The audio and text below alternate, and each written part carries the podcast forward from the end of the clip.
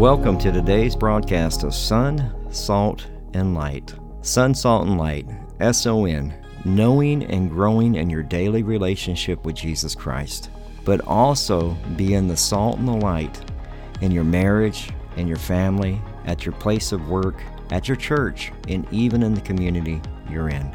I'm Pastor Michael Petit. This is a radio ministry of our church, Calvary Chapel Devine, here in Devine, Texas. We are so glad that you joined us for today's broadcast. We are a Calvary Chapel, so we simply teach the Bible verse by verse, chapter by chapter. We believe that God uses His Word to transform, restore, and to change lives one verse at a time. If you're visiting our area, you'd like to get information about our church or church service times, maybe even track down some of the other teachings that we have available through podcast, whether it's through Audible or Spotify or Apple Podcasts. You can do all of that at our church website at calvarydevine.org. That's calvarydevine.org. Today, if you have your Bibles ready, we will be in the book of 1 Peter, chapter 1, verse 2. I entitled this simply Hope and Salvation. Here is the second half and conclusion of this two part study the will of God, what is good and acceptable, because you haven't renewed your mind. That's why pastors all the time read the Word of God, spend time in the Word of God, meditate on the Word of God, chew on the Word of God. What you meditate on, take time to, to, to understand it, to apply it, to be obedient to it, and we just neglect it. We don't make time for it. It's important for us to understand, like, if we're to, to know what is good and acceptable and perfect, I can't do that without the Word of God. Because I can tell you what's not perfect and what's not acceptable, and Mike knew what all those things were, but that's not the will of God. We have to have that, that guide. We have to have the transforming and the renewing of our minds, the washing of our minds with the Word of God to remove all the stuff of the, the, the world, the culture. We need that. We need all that stuff to be washed out. Renew my mind. You ever watch the news and you're just like, ugh. you need to renew your mind. You ever watching TV and you're like, what was that? The commercial comes on and you're like, oh, just change the channel. I have to yell that out sometimes because the commercials now. Well, just change the channel. We need our minds renewed. Those images, those things have to be like, get it out of there. You can't even watch commercials now even on the evening news. So we need that. We, we need to have our minds transformed and renewed so that way we can prove what the will of God is for our life, what is good and acceptable and perfect. So as we go through sanctification, remember it is the work of God the Spirit. It is the work of the Holy Spirit. And, and it, it empowers you and guides you and directs you. But if you're not connected to the power of the Holy Spirit, this is part of the issue. Okay? That's part of the issue. And it says, uh, in, uh, as it says, sanctifying the work of the Spirit to obey Jesus Christ and being sprinkled with his blood. I love this. To obey Jesus Christ. Part of our obedience to Christ as we walk with him is we, we learned this in Ephesians chapter 2 when we were in it in Ephesians chapter 2, it says, And you were dead in your offenses and sins, in which you previously walked according to the course of the world, according to the prince of the power of the air and the spirit uh, uh, is now working in the sons of disobedience. Among them, we too all previously lived in the lust of our flesh, indulging the desires of the flesh and, the mi- and of the mind, and were by nature children of wrath just as the rest. But God, being rich in his mercy, because of his great love which he loved us, even when we were dead in our wrongdoings, made us alive together with Christ. By grace you have been saved. When we see the work of the Spirit, one of the things we are called to do is to obey Jesus Christ. But it's, it's by the love of God, it's by grace that we were saved, not by works. There's nothing that I can do in my flesh to please God. Nothing. We're to be led by the Spirit. I can't obey God without being led by the Spirit. It's, you know, we, we have to have, this is why Peter covers the Trinity here in these verses. God the Father, God the Son, God the Spirit, because you, you need all three. You need all three. And he's saying, look, you are to be obedient to my Son, Jesus Christ. Because you used to follow the prince and the power of the air. You were, you were an enemy to God. You were following Satan. So was I. I was doing the work of Satan, pushing the culture. I remember being a DJ in Hawaii, living a life of sin, and then pushing on those as I I would DJ all the high school parties. And I can remember playing Cypress Hill and NWA and all this, and I was pushing this filth on these kids because I was an enemy of God. But God, who was rich in his mercy, saved me. Right? He saved you.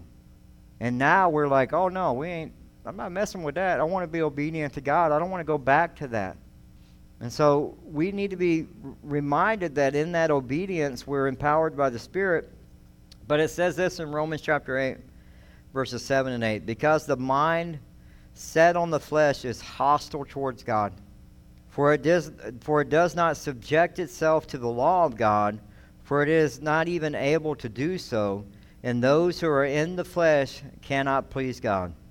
So when you're in the flesh, and make sure you get this, you understand like stealing is wrong, right? When you're in the spirit, you already know there's a commandment: "Thou shalt not steal," right? When you're in the flesh and you're not walking with God, you don't care. But you have a guardrail of the law, right? Like you know that I'm not supposed to do. So should you be stealing on your taxes? No. Right? You have a guardrail. Should you should you commit murder? If you were not following God, you may do that. But you can assassinate somebody's character. And and and God said, you know, that's one of the things. It's like it's just as if you committed murder. You have the guardrail. Be obedient to the to Christ. Don't be in your flesh. Because when you're in your flesh, you're actually going against God. You're going against God, and it will stunt your growth spiritually. So if you falter, if you fall, you need to repent and turn back to Christ. It's very important. This is why I tell y'all, like, part of your, your prayer life has to be that adoration, confession, thanksgiving, supplication. You need to confess every day. You need to confess every day. You need to keep very sh- short sin lists with Jesus. Don't don't let things drag on because when things drag on, that's when drifting begins. And you start allowing other things because you allowed that part of your flesh to go ahead and have that. You start letting other parts of your flesh to go ahead and do whatever it wants to do. So we got to feed feed the spirit. Philippians chapter 2 verses 12 through 13 says so then my beloved, just as you have always been obeyed, not in my presence only, but know how much more in my absence, work out your salvation with fear and trembling, for it is God who is who is at work in you, both to desire and to work for his good pleasure. He's like, hey, work out your salvation. Work out your salvation. And it's not by grumbling, it's by growing, it's by doing the work for his good pleasure. When you're serving others, when you're thinking of others, you're not thinking of you. To do God's will is to be obedient to Him. In John 15 10, it says, If you keep my commandments, you will remain in my love, just as I kept my Father's commandments and remained in His love. Obedience doesn't save us, it only, only faith in Christ saves us. But faith that is genuine produces obedience. That's why when you have two believers get upset with each other, Dr. Spivey spoke about this yesterday. When you have two people that are following Christ get upset with you with each other, if you're still trying to get your point across and the other person's just just submitted to God and is like trying to be humble as it talks about in James, humble yourself. You're not trying to get your way anymore. You're just God, whatever grace you need to show in this, whatever humble me so that way you can work but what will happen is people will argue and they want to be heard. And instead of coming to a place where they can come to an agreement in Christ, because it's not about being heard, it's about being right with God. That's the main thing. If you're grumbling and arguing with each other, you're not in, in, in right standing with God. Well, He's doing. Humble yourself before the Lord. Be obedient to what God has given you. And when you take the other person to go, that's what Dr. Spivey was saying. When you take the other person to sit down, you know, you take another person, it's not so you can get your point across and win your argument. It's so that your hearts are turned to Christ in obedience. And by you being obedient in that faith, you're producing, you're showing the production of faith in you. Like, Lord, forgive me.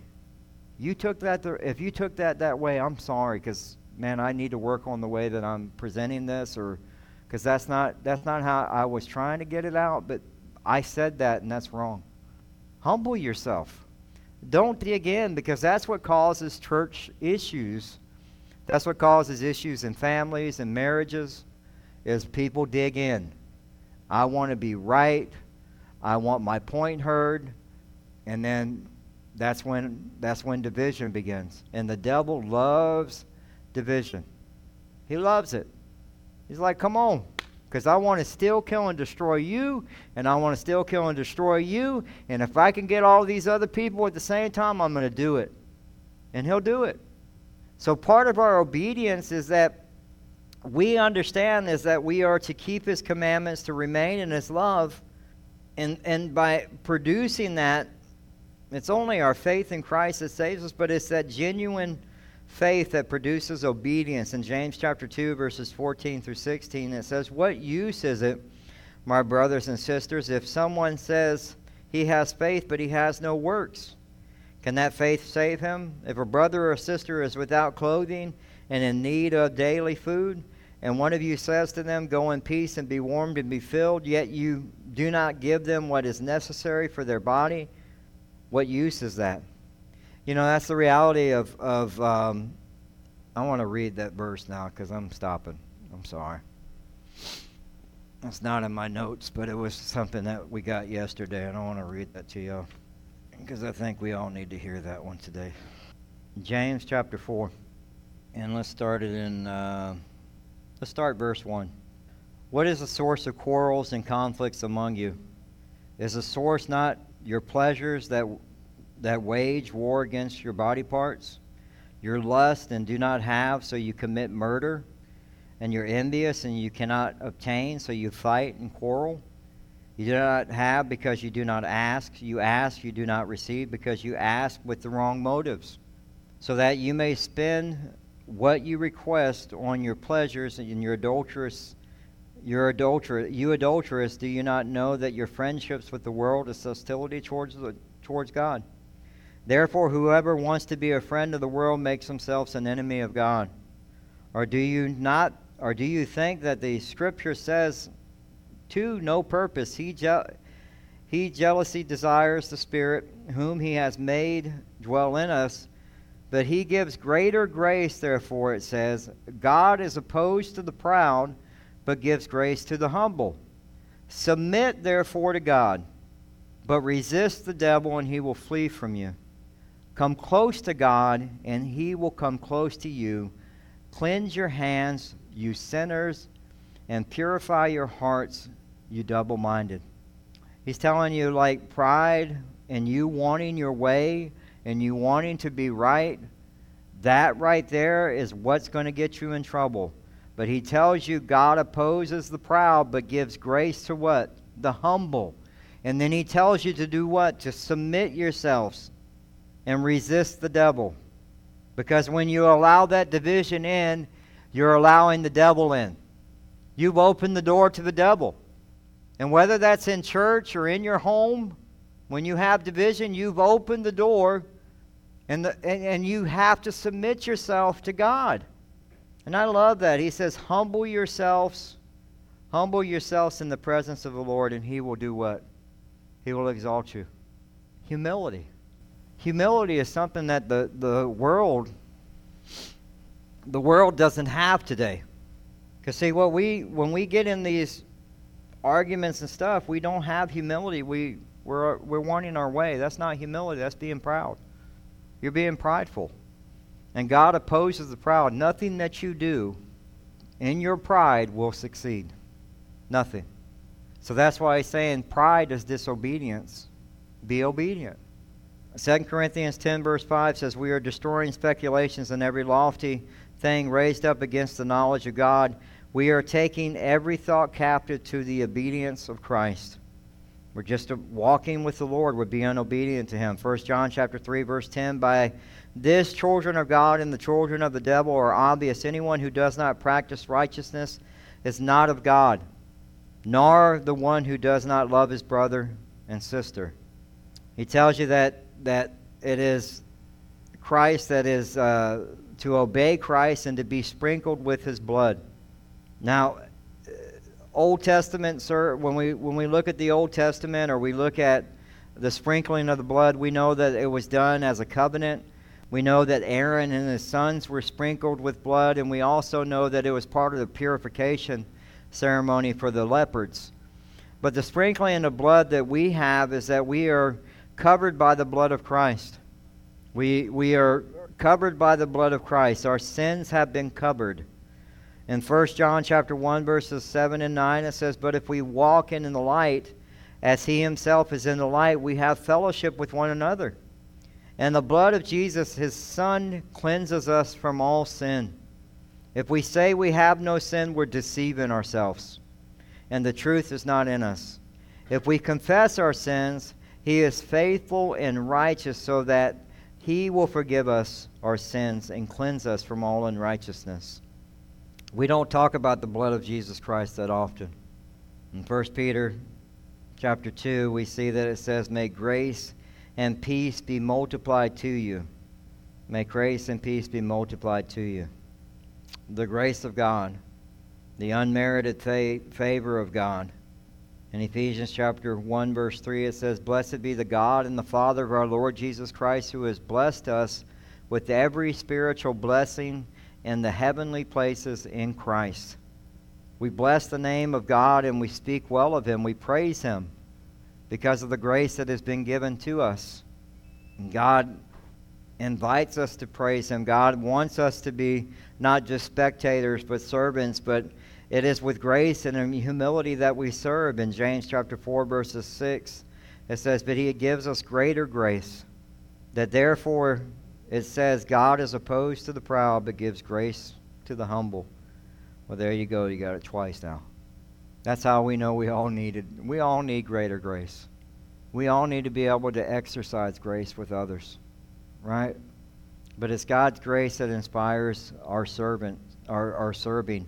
In 1 Corinthians 15:10 it says, "But by the grace of God I am what I am, and his grace towards me did not prove vain, but I labored even more than all of them, yet not I, but the grace of God with me." Paul writing about grace, and we see that it was the grace that accomplished the work in, of the early church in Acts chapter 4 verses 33. And with great power, and the apostles were given testimony to the resurrection of the Lord Jesus, and abundant grace was upon them all. So when we're when we're walking and we're empowered by the Spirit as we're being sanctified, it's the grace of God that helps with that regeneration of our life, that we are to become a new creation. It's by His grace. And it's also by His peace. And first in Philippians chapter 4 verses 6 and 7 it says do not be anxious about anything but in everything by prayer and pleading with thanksgiving let your requests be made known to God and the peace of God which surpasses all comprehensions will guard your hearts and minds in Christ. You know, we'll tell people that all the time, you know, may the peace of God which surpasses all understanding and comprehension guard your heart but do we actually pray with them? Do we actually give thanks to God and make, make known the requests that they have? Do we actually sit and pray with them? You know, it's, it's important for us to remember that as, as a church, and we need to be prayerfully praying for people. I think about that verse that we just read about James. You know, what good is it to tell somebody, you know, they're, they're hungry and they're cold, and, and you just tell them, well, you have a good day, bro, and I head on out the door. We had a guy by the name of James that needed a Bible. He is on the edge of eternity. And what I mean by that, his toes are on the edge of eternity. He is done, unfortunately, with dialysis. There's really nothing else he can do. And he didn't know Christ. And he needed a Bible. So they called me. Now, can you imagine if I'm a pastor, I walk in and I go, Here's your Bible, I'll see you later. What is that? That's not what God's called us to do. I'm like, Hey, what's going on, James? He tells me everything, and I'm like, Bro, do you know what's going to happen to you? Because, like, dude, your toes are on the edge of eternity. Do you know where you're going? I think heaven. And I'm like, do you really want to risk it on a think? Or do you want to know? I said, because the other alternative is hell. And right now, the thinking is going to get you to hell. See, when we when we have the opportunity, like you have a moment there to actually pray with somebody, and I I just didn't pray with him as he came to faith. I prayed for healing over him. Now you may go, bro, he's his ticket's punched. Healing's coming. Whether it's here or on when he's healed in glorification in heaven. But I'm praying for healing for him. And I'm praying that he has. I told him, I said, Bro, I'm praying. I said, every day that you wake up, you thank God at that moment for that day. And every day before you go to bed, you ask God for another day. Don't stop doing that until he calls you to come home with him.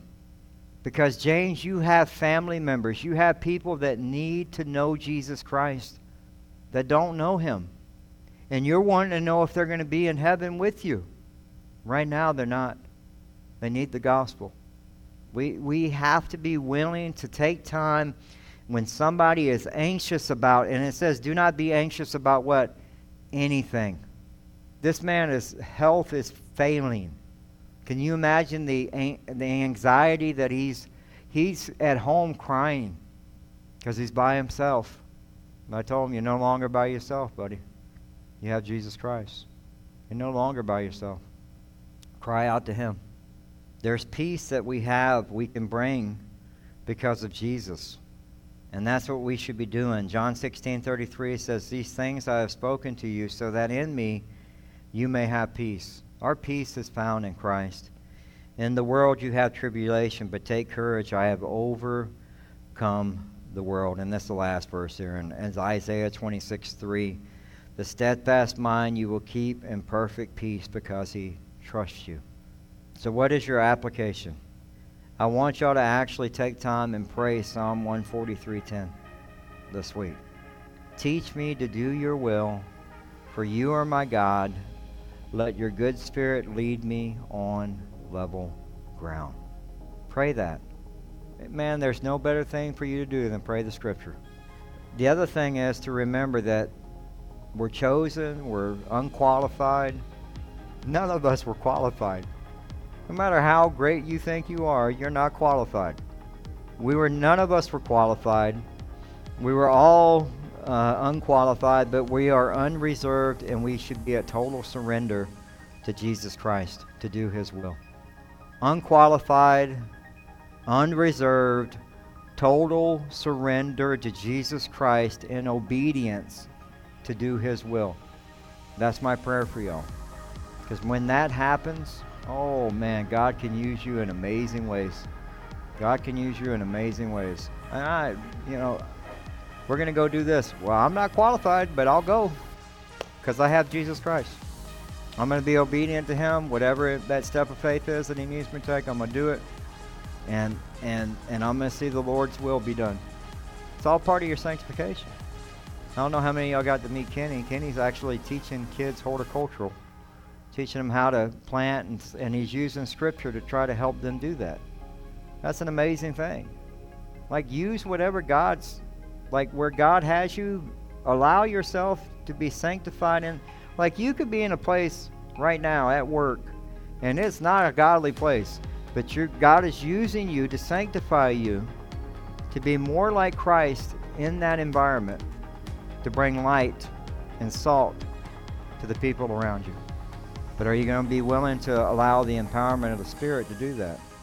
The work to be done. So pray Psalm 143:10.